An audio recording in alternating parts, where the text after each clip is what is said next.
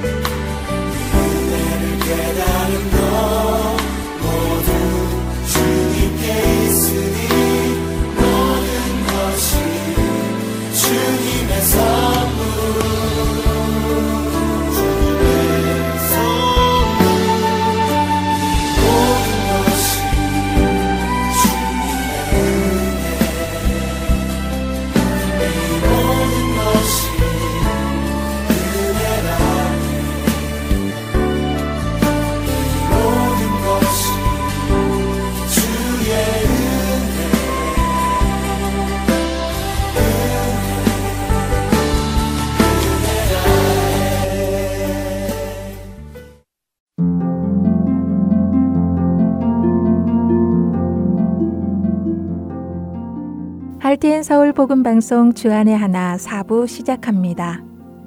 주안의 하나 4부는 함께 성경을 읽고 묵상하는 Let's Read the Bible과 청소년들을 위한 묵상 프로그램 Unlock 사사들의 인생을 드라마로 만나는 Bible 드라마 그리고 자녀에게 어떻게 성경적인 삶을 가르쳐 주는지 지혜를 얻을 수 있는 Daily Devotional 준비되어 있습니다. 먼저 레츠 리더 바이블로 이어집니다.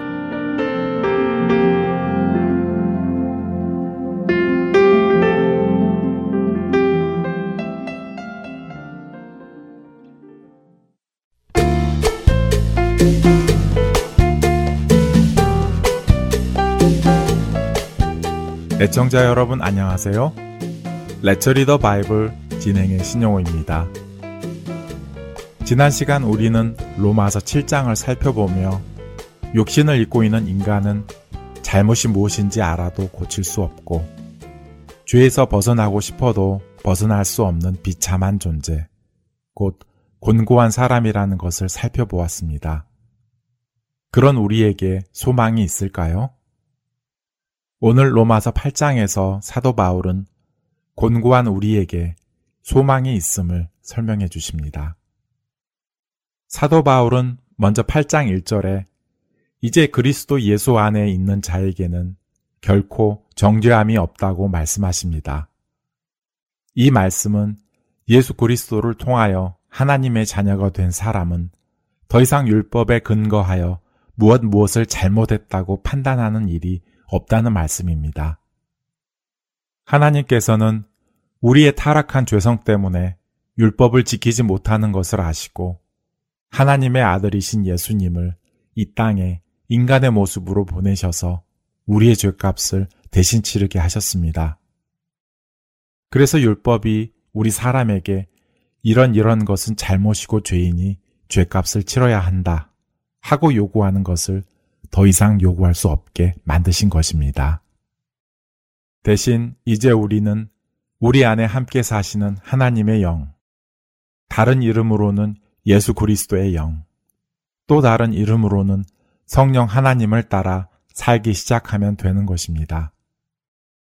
그분이 우리를 올바른 길로 인도하시기 때문에 우리는 그 길을 따라가기만 하면 되는 것입니다. 따라가다가 넘어질 때도 있고, 따라가다 한눈을 팔아 잠시 다른 길로 갈 수도 있습니다. 너무 가파른 길을 올라가기에 힘이 들어 거리가 멀어질 수도 있지요. 그러나 그런 것을 두고 잘못이다, 죄야, 라고 정죄하지 않고 기다리시고 가르치시고 도와주시며 그 길을 가게 하실 성령님이 계시기에 우리는 소망이 있습니다. 비록 우리의 육신은 여전히 죄성을 가지고 있고 죄를 짓고 싶어 한다 하더라도 그 육신을 제어하는 우리의 영이 성령님을 따라 살아가기에 육신을 나의 영혼에 복종시키는 훈련을 해 나갈 수 있게 된 것입니다.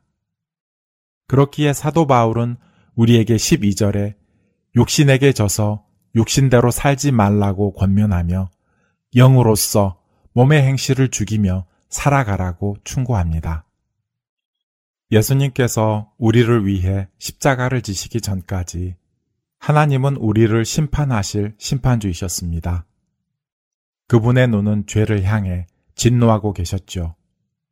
우리는 그분을 두려워해야만 했습니다. 그러나 예수 그리스도의 십자가를 통하여 하나님은 더 이상 진노의 하나님이 아니라 우리를 양자로 입양하신 아버지가 되셨습니다. 그리고 그 사실을 우리 안에 계시는 성령 하나님께서 증언해 주신다고 하십니다. 우리는 더 이상 하나님을 무서워할 이유가 없습니다. 그분이 우리를 사랑하셔서 우리의 아버지가 되셨기 때문입니다. 사랑하는 그 아버지를 우리도 사랑하기에 이제는 율법의 요구 때문에 죄를 짓지 않은 삶을 사는데 치중하는 것이 아니라 사랑하는 하나님을 기쁘시게 하는 삶에 치중하며 살아가게 된 것입니다. 더 이상 죄를 짓지 않으려는 것에 집중하지 마시기 바랍니다. 어떻게 하면 하나님을 기쁘시게 할 수 있을까에 집중하며 그 일을 기쁨으로 해 나가는 우리가 되기를 바랍니다. 레처리더 바이블 오늘은 로마서 8장 1절부터 17절까지의 말씀을 읽고 마치겠습니다. 그러므로 이제 그리스도 예수 안에 있는 자에게는 결코 정죄함이 없나니 이는 그리스도 예수 안에 있는 생명의 성령의 법이 죄와 사망의 법에서 너를 해방하였습니다. 율법이 육신으로 말미암아 연약하여 할 수 없는 그것을 하나님은 하시나니 곧 죄로 말미암아 자기 아들을 죄 있는 육신의 모양으로 보내어 육신의 죄를 정하사 육신을 따르지 않고 그 영을 따라 행하는 우리에게 율법의 요구가 이루어지게 하려 하심이라. 육신을 따르는 자는 육신의 일을, 영을 따르는 자는 영의 일을 생각하나니, 육신의 생각은 사망이요, 영의 생각은 생명과 평안이니라. 육신의 생각은 하나님과 원수가 되나니, 이는 하나님의 법에 굴복하지 아니할 뿐 아니라 할 수도 없음이라. 육신에 있는 자들은 하나님을 기쁘시게 할 수 없느니라. 만일 너희 속에 하나님의 영이 거하시면 너희가 육신에 있지 아니하고 영에 있나니 누구든지 그리스도의 영이 없으면 그리스도의 사람이 아니라 또 그리스도께서 너희 안에 계시면 몸은 죄로 말미암아 죽은 것이나 영은 의로 말미암아 살아있는 것이니라. 예수를 죽은 자 가운데서 살리신 이의 영이 너희 안에 거하시면 그리스도 예수를 죽은 자 가운데서 살리신 이가 너희 안에 거하시는 그의 영으로 말미암아 너희 죽을 몸도 살리시리라. 그러므로 형제들아 우리가 빚진 자로 돼 육신에게 져서 육신대로 살 것이 아니니라. 너희가 육신대로 살면 반드시 죽을 것이로되 영으로서 몸의 행실을 죽이면 살리니 무릇 하나님의 영으로 인도함을 받는 사람은 곧 하나님의 아들이라. 너희는 다시 무서워하는 종의 영을 받지 아니하고 양자의 영을 받았으므로 우리가 아빠, 아버지라고 부르짖느니라. 성령이 친히 우리의 영과 더불어 우리가 하나님의 자녀인 것을 증언하시나니 자녀이면 또한 상속자, 곧 하나님의 상속자요. 그리스도와 함께한 상속자니 우리가 그와 함께 영광을 받기 위하여 고난도 함께 받아야 할 것이니라. 레처리더 바이블 로마서 8장 1절부터 17절까지의 말씀을 읽었습니다. 안녕히 계세요.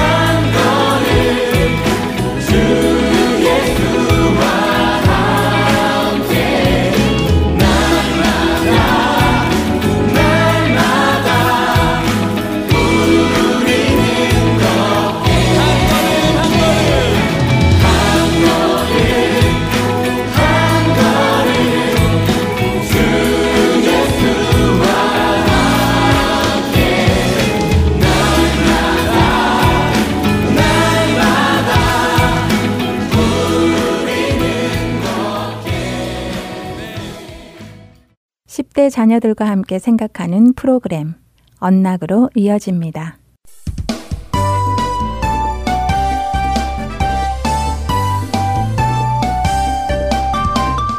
애청자 여러분 안녕하세요. 언락 진행의 이세진입니다.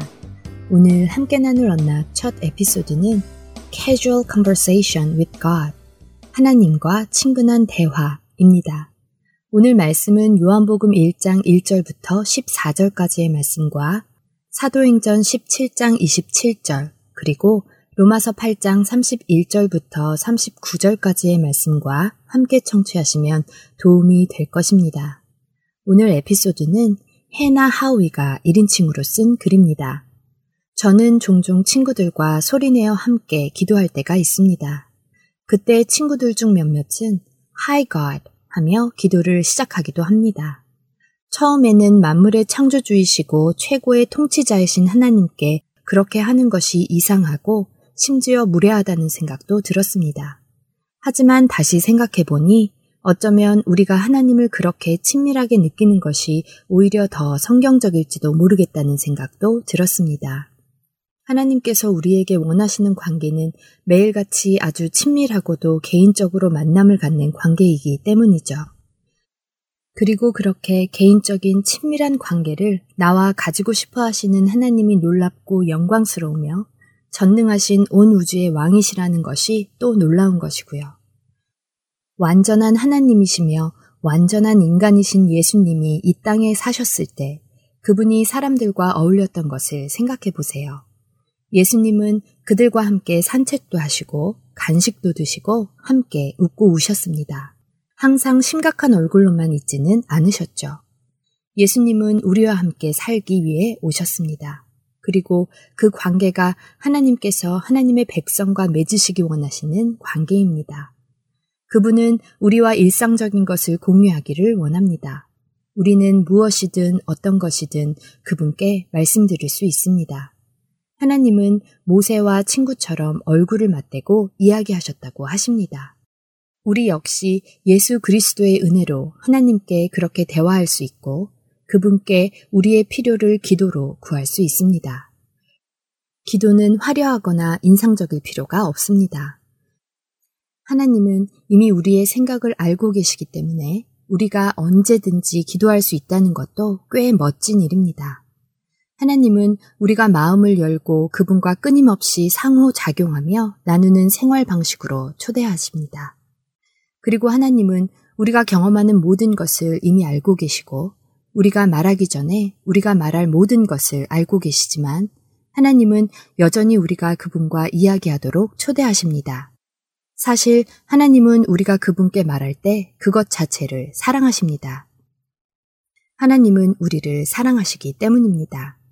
예수님이 오신 이유 중 하나는 하나님이 누구신지, 어떤 성품을 가지신 분이신지, 우리가 하나님과 어떤 관계를 갖기를 원하시는지 보여주시기 위함이었습니다. 예수님이 십자가에서 죽임을 당하셨을 때 예수님은 하나님이 우리를 사랑하셔서 우리를 위해 기꺼이 죽으시는 분임을 보여주셨습니다. 예수님의 죽음은 인류의 모든 죄에 대한 값을 치를 만큼 강력했습니다. 예수님은 친구들이 그분을 알고 영원히 그분과 함께 있기를 원하셨기 때문에 다시 살아나셔서 자신을 친구들에게 보여주셨습니다. 하나님은 우리가 과거에 어떤 삶을 살았더라도 예수님을 통해 하나님과 친밀한 관계를 맺을 수 있는 길을 마련하셨습니다. 우리가 예수님을 믿는다면 하나님께서 우리를 완전히 용서하셨고 더 이상 그 무엇도 우리를 그분의 사랑에서 끊을 수 없음을 알 수 있습니다. 그분은 항상 가까이 계시며 우리가 그분께 다가가기를 간절히 원하십니다. 자녀들에게 우리 하나님은 어떤 분이신지 나누어 보세요. 하나님을 너무 가볍게 여기는 것도 좋지 않지만 너무 무겁게만 대하는 것도 옳지 않습니다. 하나님은 예수님을 통해 우리로 하나님을 아빠라고 부를 수 있게 하셨기에 그분께 친밀하게 나갈 수 있음을 알려주세요. 찬양 후 두 번째 에피소드로 이어집니다.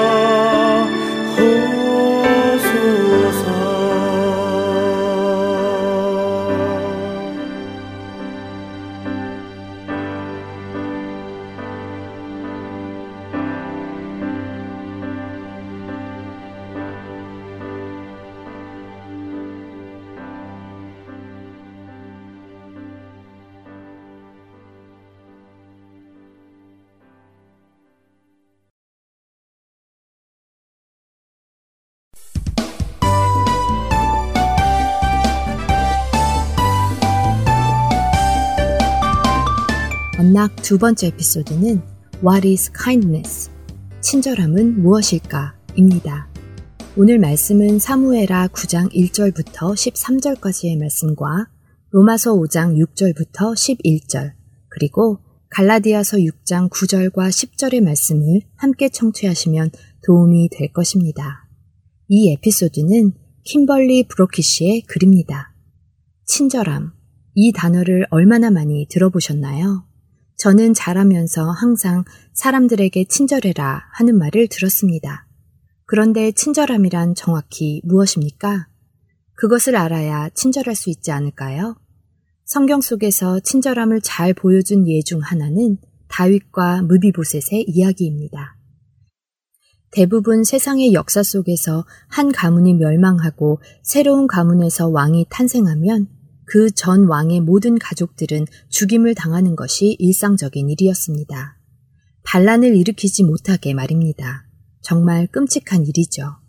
이스라엘의 첫 번째 왕인 사울과 그의 아들 요나단이 전쟁에서 죽었을 때 다른 가문의 아들 다윗이 새로운 왕으로 세워집니다. 죽은 요나단에게는 무비보셋이라는 아들이 있었습니다. 당시의 문화에서 새로운 왕이 된 다윗은 무비보셋을 포함하여 사울과 요나단의 모든 친척을 죽이는 것이 당연했습니다.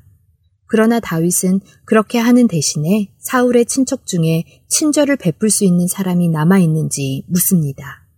사실 사울 왕이 다윗을 죽이고자 했을 때 요나단은 다윗이 도망하도록 도와주겠다고 맹세했고 다윗은 요나단과 그의 가족에게 하나님의 자비와 같이 변함없는 자비를 보이겠다고 맹세했습니다. 다윗은 그 약속을 지키는 것이었죠. 다윗은 무비보셋을 왕궁으로 초대합니다. 뿐만 아니라 무비보셋에게 그의 할아버지인 사울 왕의 모든 소유를 주었습니다. 새로 왕이 된 다윗이 자신을 왕궁으로 불렀을 때 무비보셋은 무슨 생각을 하며 왕궁에 갔을까요? 그는 자신이 죽을 것을 예상했을 것입니다. 그러나 그는 죽음 대신 조상의 땅을 돌려받았습니다. 그의 기쁨은 어땠을까요? 상상해 보시기 바랍니다. 다윗은 또한 무비보셋에게 자신의 상에서 함께 먹을 것을 말했습니다. 왕의 식탁에서 함께 먹는다는 것은 왕의 아들들에게만 주어지는 영예였습니다. 저는 무비보셋에 대한 다윗의 친절보다 더 나은 친절의 예를 생각할 수 없습니다.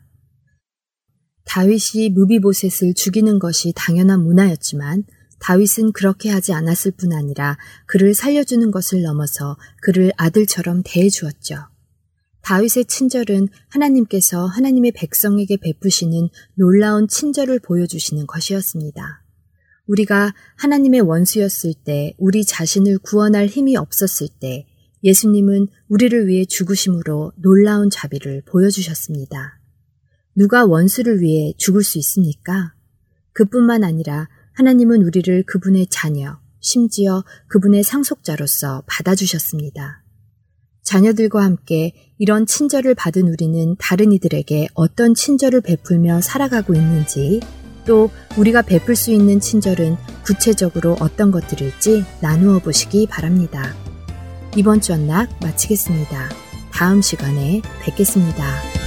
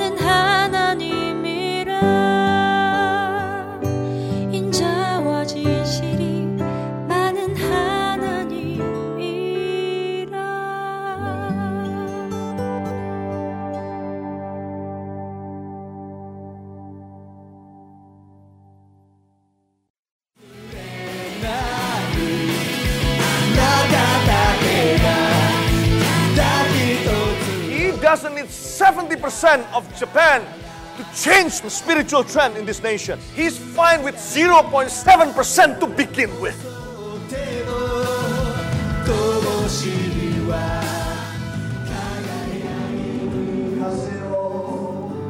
하나님을 향해 부르짖는 일본인들의 간절한 마음이 들리십니까? 크리스천 인구가 1%도 되지 않는 척박한 영적 사막 일본. 그 사막의 땅에도 복음의 씨앗이 뿌려져야 할 것입니다. 하트앤소울 복음 선교회에서는 이 일을 위하여 일본어 방송 CD를 제작하였습니다. 주위에 있는 일본인들에게 이 CD를 전하고 싶은 분들은 전화번호 602-866-8999로 연락 주시기 바랍니다.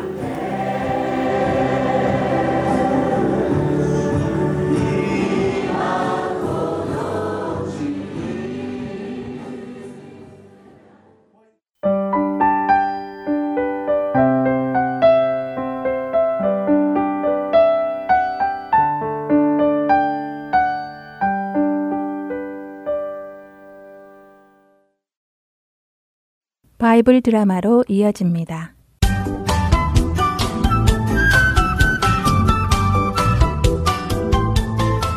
애청자 여러분 안녕하세요. 바이블 드라마 사사기 편 진행의 박윤규입니다. 왕이시여 축하드립니다. 내가 드디어 왕이 되었다. 자신의 아버지의 아들들을 죽이고 원하던 왕이 된 아비멜렉. 그는 형제들을 죽인 죄책감도 없이 즐겁게 잔치를 벌이고 있었습니다. 그런데 그때 기드온의 70명의 아들 중 살아남은 막내 아들 요담은 왕이 된 아비멜렉을 보며 분노했습니다. 아버지, 이게 어찌된 일입니까? 아버지께서 첩에게서 난 아비멜렉이 우리 형제 모두를 죽이고는 왕이 되었습니다. 슬픔에 가득 찬 요담은 그리심산으로 올라가기 시작했습니다. 그리고는 세겜을 향해 산 꼭대기에서 큰 소리로 외쳤습니다. 세겜 사람들은 들으라. 너희가 아비멜렉을 왕으로 세운 것은 옳은 일이 아니다. 내 아버지 기드온은 목숨을 걸고 미디안과 싸워 너희를 미디안의 손에서 구원해 주었었다. 그런데 너희가 내 아버지의 모든 아들들을 죽이고 아비멜렉을 왕으로 세운 것은 은혜를 원수로 갚는 악한 일이니라. 만일 너희가 한 일이 옳은 일이면 너희에게 아비멜렉으로 인해 기쁜 일이 생길 것이고 너희가 한 일이 악한 일이면 아비멜렉으로부터 불이 나와 너희를 불사를 것이니라. 하나님으로부터 온 예언을 전달한 요담. 그는 아비멜렉을 피해 부엘로 가서 조용히 살았습니다. 아비멜렉이 세겜 사람들의 왕이 된 지 3년이라는 시간이 흘렀습니다. 처음에는 아비멜렉을 좋아하며 따르던 세겜 사람들도 점점 아비멜렉을 싫어하기 시작했습니다. 에휴, 요즘 살기 참 어렵네 어려워. 아비멜렉 녀석, 왕 시켜주면 우리 세겜 사람들을 잘 보살펴 준다더니 이놈이 우리에게 거두어가는 곡식과 세금 때문에 옛날보다 더 살기 어려워졌네 그려. 내가 아니래. 그래도 그놈 아버지 기드온이 다스릴 때는 나름 병원했는데 말일세. 이건 말이야. 우리도 좀 먹고 살아야 안 되겠나? 네, 좋은 생각이 있는데 말일세. 세겜 사람들은 산길에 매복하여서는 지나가는 사람들에게 강도짓을 하며 살기 시작했습니다. 그러나 혹시라도 아비멜렉에게 그런 짓을 들킬까 몰래 하며 살았지요. 그러던 때에 다른 지역에서 힘이 센 가알이라는 사람이 자신의 형제와 함께 세겜에 이사를 오게 되었습니다. 야, 이 동네 정말 살기 좋겠군. 안 그러냐, 동생아? 네, 형님. 포도밭도 아주 넓고 포도도 많이 열리네요. 이 포도들로 포도주를 만들면 정말 맛있겠구나. 어, 저기 이곳 사람들인가 보군. 이것들 보시오. 멀리서 포도를 따던 세겜의 농부들은 힘센 가알 형제를 보았습니다. 이시여, 이 동네 분들은 아닌 것 같은데. 아, 안녕들 하시오. 우리는 가을 형제라고 하오. 이 동네가 살기가 좋다고 해서 좀 살러 왔수다. 우리는 힘이 좋으니 뭐 필요한 게 있으면 말씀하시오. 우리가 도와드리리다. 일단 어, 포도 따는 것부터 좀 도와드릴까? 오, 마침 잘 됐어. 우리도 손이 좀 딸리던 차인데 도와주시오. 가알 형제는 세겜 사람들을 도와 열심히 포도를 땄습니다. 하루 종일 일들을 하고 저녁에 세겜 사람들은 가알 형제와 함께 잔치를 베풀었습니다. 잔치가 무르익자 술에 취한 가알이 말했습니다. 아니 뭐라고? 이 조그만 동네에도 왕이 있다고? 아니 왕이 무슨 왕? 가 아니 몰렉인지 아비 몰렉인지 한 놈이 도대체 뭔데? 지 마음대로 왕이 된 거야? 에? 에이, 당장 데리고 오셔. 내 귀동목을 확 부질러 드리리다. 에, 에, 아유, 나는 여기는 세겜인데 세겜에도 어르신이 있지 않소. 어, 이 세겜의 조상 하몰의 후손을 왕으로 모셔야지. 아비멜렉은 무슨 아비멜렉이? 에, 갈. 그, 역시 내 처음 볼 때부터 알아봤지. 역시 남자요, 남자. 갈 형제들이 눈에 가시 같은 이 아비멜렉을 좀 몰아내 주시오. 그러면 우리가 섭섭치 않게 대우해드리지. 당신들이 내게 힘을 좀 보태준다면 네 얼마든지 아비멜렉을 해치워드리지. 가알과 세겜 사람들이 술에 취해 아비멜렉을 조롱하고 있던 그때 그곳에는 아비멜렉의 신복 스볼이 있었습니다. 스볼은 가알과 세겜 사람들의 이야기를 즉시 아비멜렉에게 전했죠. 아니, 뭐시? 이 세겜 놈들, 내 어머니의 고향 놈들이야 봐주었더니 나를 조롱해? 당장, 당장 이 놈들을 모두 죽여 없어버리겠다. 예. 자신을 조롱하는 가알 형제와 세겜 사람들의 이야기를 들은 아비멜렉. 그는 어떤 일을 벌일까요? 바이블 드라마 사사기 편. 다음 시간에 뵙겠습니다. 안녕히 계세요.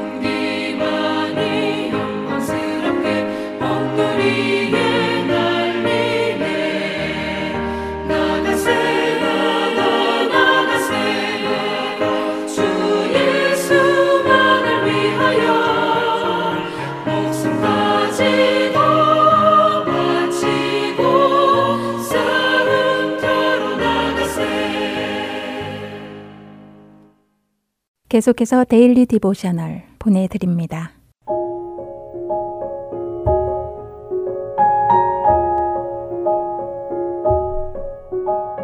애청자 여러분 안녕하세요. Daily Devotional 진행의 최소영입니다. 우리 자녀들은 자신이 예수님을 따르는 크리스찬임을 확신하고 있나요? 혹시 확신할 수는 없지만 크리스찬에 거의 가깝다고 생각하지는 않는지요? 오늘은 이것에 대해 나누어 보고 함께 말씀을 묵상하는 시간 되시길 바랍니다. 오늘 Daily Devotional의 제목은 almost, 거의입니다. 시계 알람 소리에 잠을 깬 데이빗은 손을 뻗쳐 알람을 끄고 있습니다. 방금 잠에서 깬 상태이지만 머릿속에는 지난주일 목사님의 말씀이 떠올라 마음이 불편하였지요. 목사님께서는 우리 모두 예수님을 구주로 믿어야 한다고 강하게 말씀하셨는데 그것이 마음에 걸렸던 데이빗은 자신의 상태에 대해 목사님이나 아빠에게 말씀드려야겠다고 생각했습니다. 하지만 아무튼 자신이 거의 구원을 받은 것 같다는 생각이 들어서 어른들께 말씀드리려 했던 것을 다시 내려놓았지요. 오늘은 야구에만 집중해야겠다고 다짐하며 데이빗은 다시 이 생각을 하지 않으려는 듯 머리를 흔들며 침대에서 일어났습니다. 데이빗은 라이온스 야구팀에서 유격수를 맡고 있는데 오늘은 베어스 팀과 결승전이 있는 날이지요. 곧 경기가 시작되었고 초반의 두 팀은 막상막하로 경기를 이어가고 있었습니다. 그런데 후반부에 베어스 팀이 득점을 하며 결국 베어스 팀의 승리로 경기는 끝이 났지요. 집으로 돌아가는 차 안에서 아빠는 데이빗에게 정말 잘했다고 하시며 훌륭한 경기였다고 말씀하십니다. 아빠의 말씀에 데이빗은 자기네 팀이 졌으니 전혀 훌륭한 경기가 아니었다고 한숨을 쉬며 말하였지요. 아빠는 데이빗이 속한 라이온스 팀이 전체에서 2등을 한 것이니 그것에 대해 기뻐해야 한다고 격려하셨습니다. 옆에 있던 동생도 아빠의 말씀이 맞다고 하며 라이온스가 거의 이긴 거나 다름이 없다고 말하였지요. 그러자 데이빗은 거의 이긴 것은 아무 소용없다고 하며 어쨌든 경기에 진 것이라고 말합니다. 데이빗의 말에 아빠는 데이빗이 어떤 기분인지 알 것 같다고 하셨지요. 그러면서 오늘 경기를 통해 지난주일 목사님의 말씀이 떠올랐다고 아빠는 말씀하십니다. 아침에 지난주일 목사님의 설교 때문에 생각이 복잡했던 데이빗은 아빠의 말씀이 무슨 뜻인지 여쭈어 보았지요. 아빠는 목사님께서 읽어주셨던 바울과 아그리빠 왕에 관한 사도행전 말씀이 떠오른다고 하십니다. 바울이 예수님께서 죽으시고 다시 살아나셔서 우리가 구원받을 수 있다고 아그리빠 왕에게 전하였을 때 아그리빠 왕은 바울에게 내가 나를 거의 설득하여 크리스찬이 되게 하려 하는구나 라고 대답하였다는 것이지요. 하지만 아그리빠 왕은 바울이 전한 복음을 받아들이지 않았습니다. 아빠는 데이빗이 거의 이긴 것은 이긴 것이 아니라고 했던 말이 맞다고 하시며 야구 경기를 거의 이겼다는 것이 말이 안 되듯 거의 구원을 받았다는 것도 말이 되지 않는다고 하셨지요. 아빠의 말씀에 데이빗은 마음이 다시 무거워졌습니다. 자신이 구원을 받았다고 거의 확신을 했지만 만약 그렇지 않다면 어떻게 해야 할지 두려운 마음이 들자 더 이상 미루면 안 되겠다는 생각이 들었지요. 데이빗은 아빠에게 이것에 대해 드릴 말씀이 있다고 하며 오늘 이야기는 마칩니다. 자신이 크리스찬임을 확신하고 있는지 자녀들과 이야기해 보시기 바랍니다. 거의 확신하는 것으로는 충분하지 않습니다. 만약 자녀들이 예수님을 구주로 믿는 것이 어떤 의미인지 잘 모른다면 부모님이나 목사님과 이야기해 보도록 도와주세요. 더 미루지 말고 지금 복음을 듣고 예수님을 믿도록 인도해 주시기 바랍니다. 오늘 자녀들과 함께 묵상할 말씀은 사도행전 26장 28절. 아그리빠가 바울에게 이르되 내가 적은 말로 나를 권하여 그리스도인이 되게 하려 하는도다 입니다.